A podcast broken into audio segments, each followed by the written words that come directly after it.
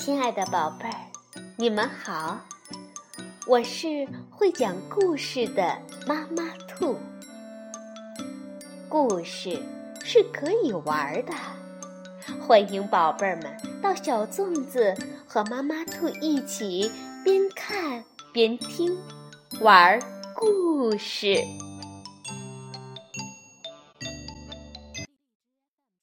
宝贝儿，晚上好，欢迎收听妈妈兔的花样故事。我们今天继续来讲《人小鬼大的尤利》第四集，尤利做好事，是由德国的尤塔·保尔图、基尔斯滕·博伊厄文、黄真翻译，电力出版社出版。这一天，尤利从幼儿园回到家里，很不高兴。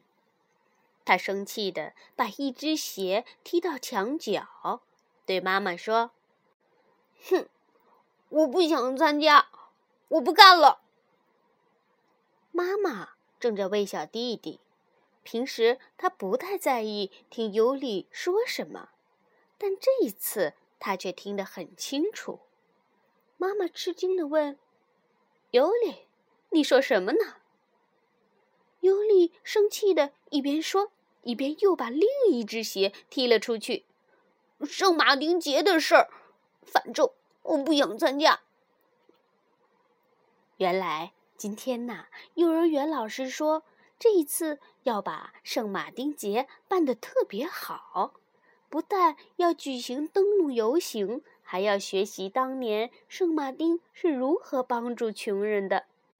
正是因为当年他做了好事，所以人们才叫他圣人马丁。幼儿园的老师给孩子们讲了圣人马丁的故事。在一个寒冷的冬天，马丁骑在马上，遇到了一个一无所有的穷人。马丁毫不犹豫地脱下身上的大衣，用宝剑刺啦一声将大衣劈为两半，把其中的一半送给了那个穷人。尤利对妈妈说：“如果我有匹马和宝剑的话，我也会这样做。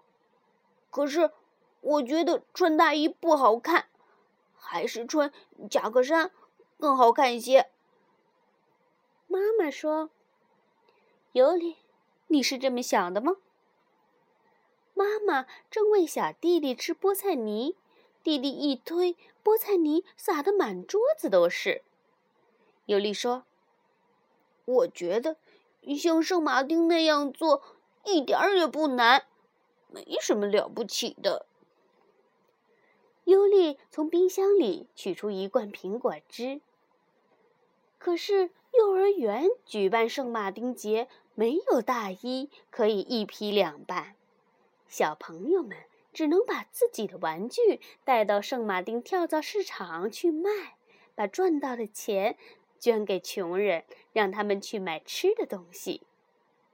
妈妈把小弟弟的嘴擦干净后说：“来吧，尤利，帮助别人是件好事，我们去看看那些你不想要的玩具。”可是真的要把玩具拿出来，尤利又有点舍不得，他自己还想玩呢。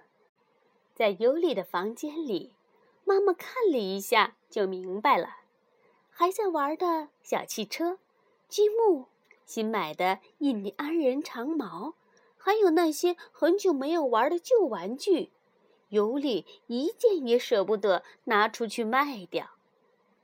后来妈妈在地下室里找出了一个带铃铛的玩具电话，她说：“反正这个你不会再玩了，就把它卖了吧。”晚上，尤利躺在床上，眼泪差点流了出来。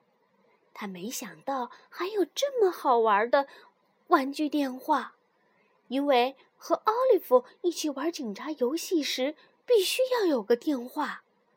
现在妈妈已经把电话放在塑料袋里了，明天就要在跳蚤市场上卖掉。再想玩警察游戏时，就只能用积木来代替电话了。哦，圣马丁节真让人讨厌。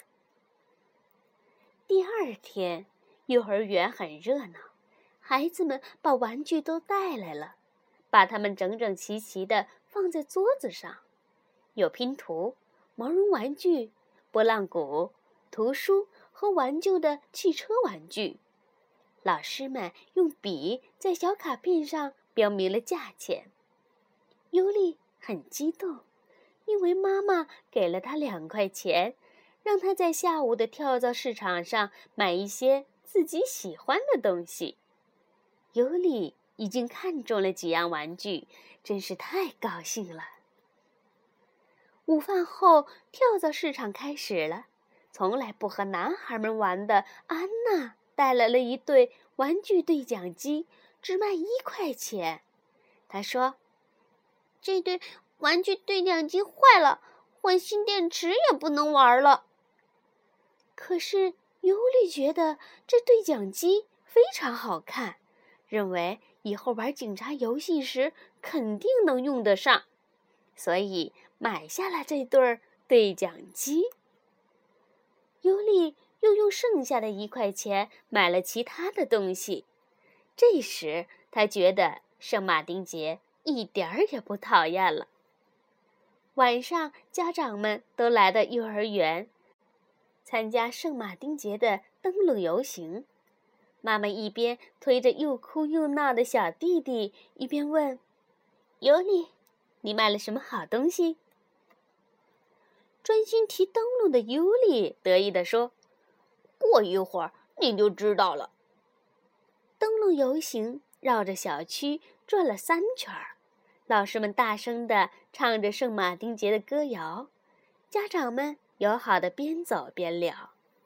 安娜不小心把灯笼掉在地上烧着了，小沙家灯笼里的蜡烛老是熄灭，尤里用打火机帮他重新点燃。最后，大家在幼儿园门前拿着灯笼围成一圈，唱起了圣马丁之歌。这是多么的圣洁和善良啊！尤里觉得自己也是圣洁善良的。